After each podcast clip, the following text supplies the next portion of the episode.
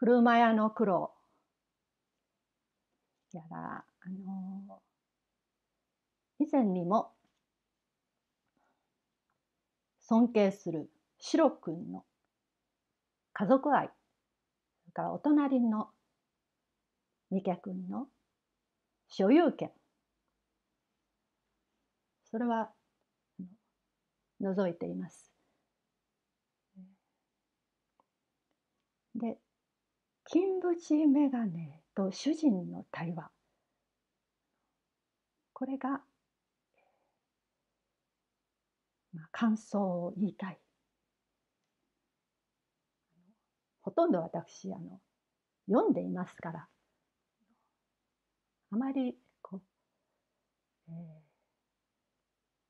何か感想ばっかりっていうようなこともできなければそれで朗読がもうあの作品としての面白さ最もよく伝えます。ですが、うん、言葉の説明はまたあのお勉強といたしまして文法をいたしますのでその時に例文の中に取り上げていきたいと思っております。ではこれは夢の話です日記にありました。で、えー、僕が水彩画を描いて到底ものにならんと思った。それでその辺に描いた絵をほっといたら誰かが立派な額縁に入れてくれた。我ながら急に上手になった。うん、これなら立派なものだと一人で眺め、えー、暮らしていると夜が明けて目が覚めてやはり元通り下手であることが朝日とともに明瞭になってしまった。主人は夢のうちまで水彩画の未練を背負って歩いていると見える。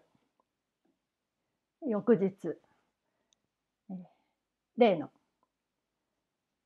金縁眼鏡の美外記者が訪れます。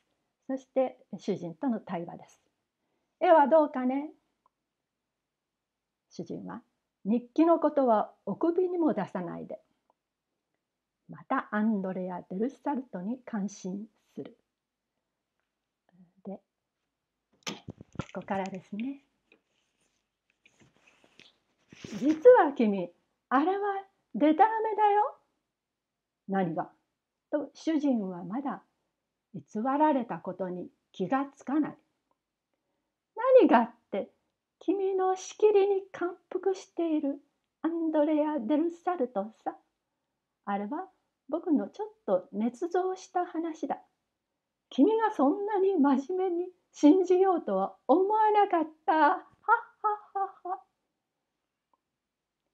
この美学者はこんないい加減なことを吹き散らして人を担ぐのを唯一の楽しみにしている男である。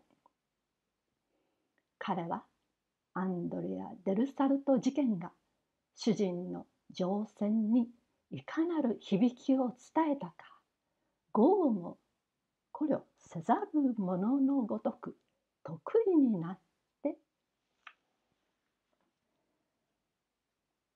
感想はあの本当少ないあの一言です。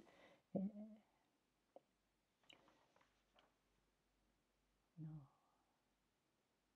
豪も考慮せざる。全然心配しないで何を心配するかっていうとこのデルサルト事件ですね。あの主人はもう非常に夢にまで見てあうまくなりたいと思っていた。これ乗船。主人の乗船にいかなるどのような響きを伝えていたかということを全く気にしないで、まあ、笑いながらあれは僕が捏造した話だというそれ大変あの心をズタズタにされると言いますか人の心のこうどういうふうに、あるのかを感じました。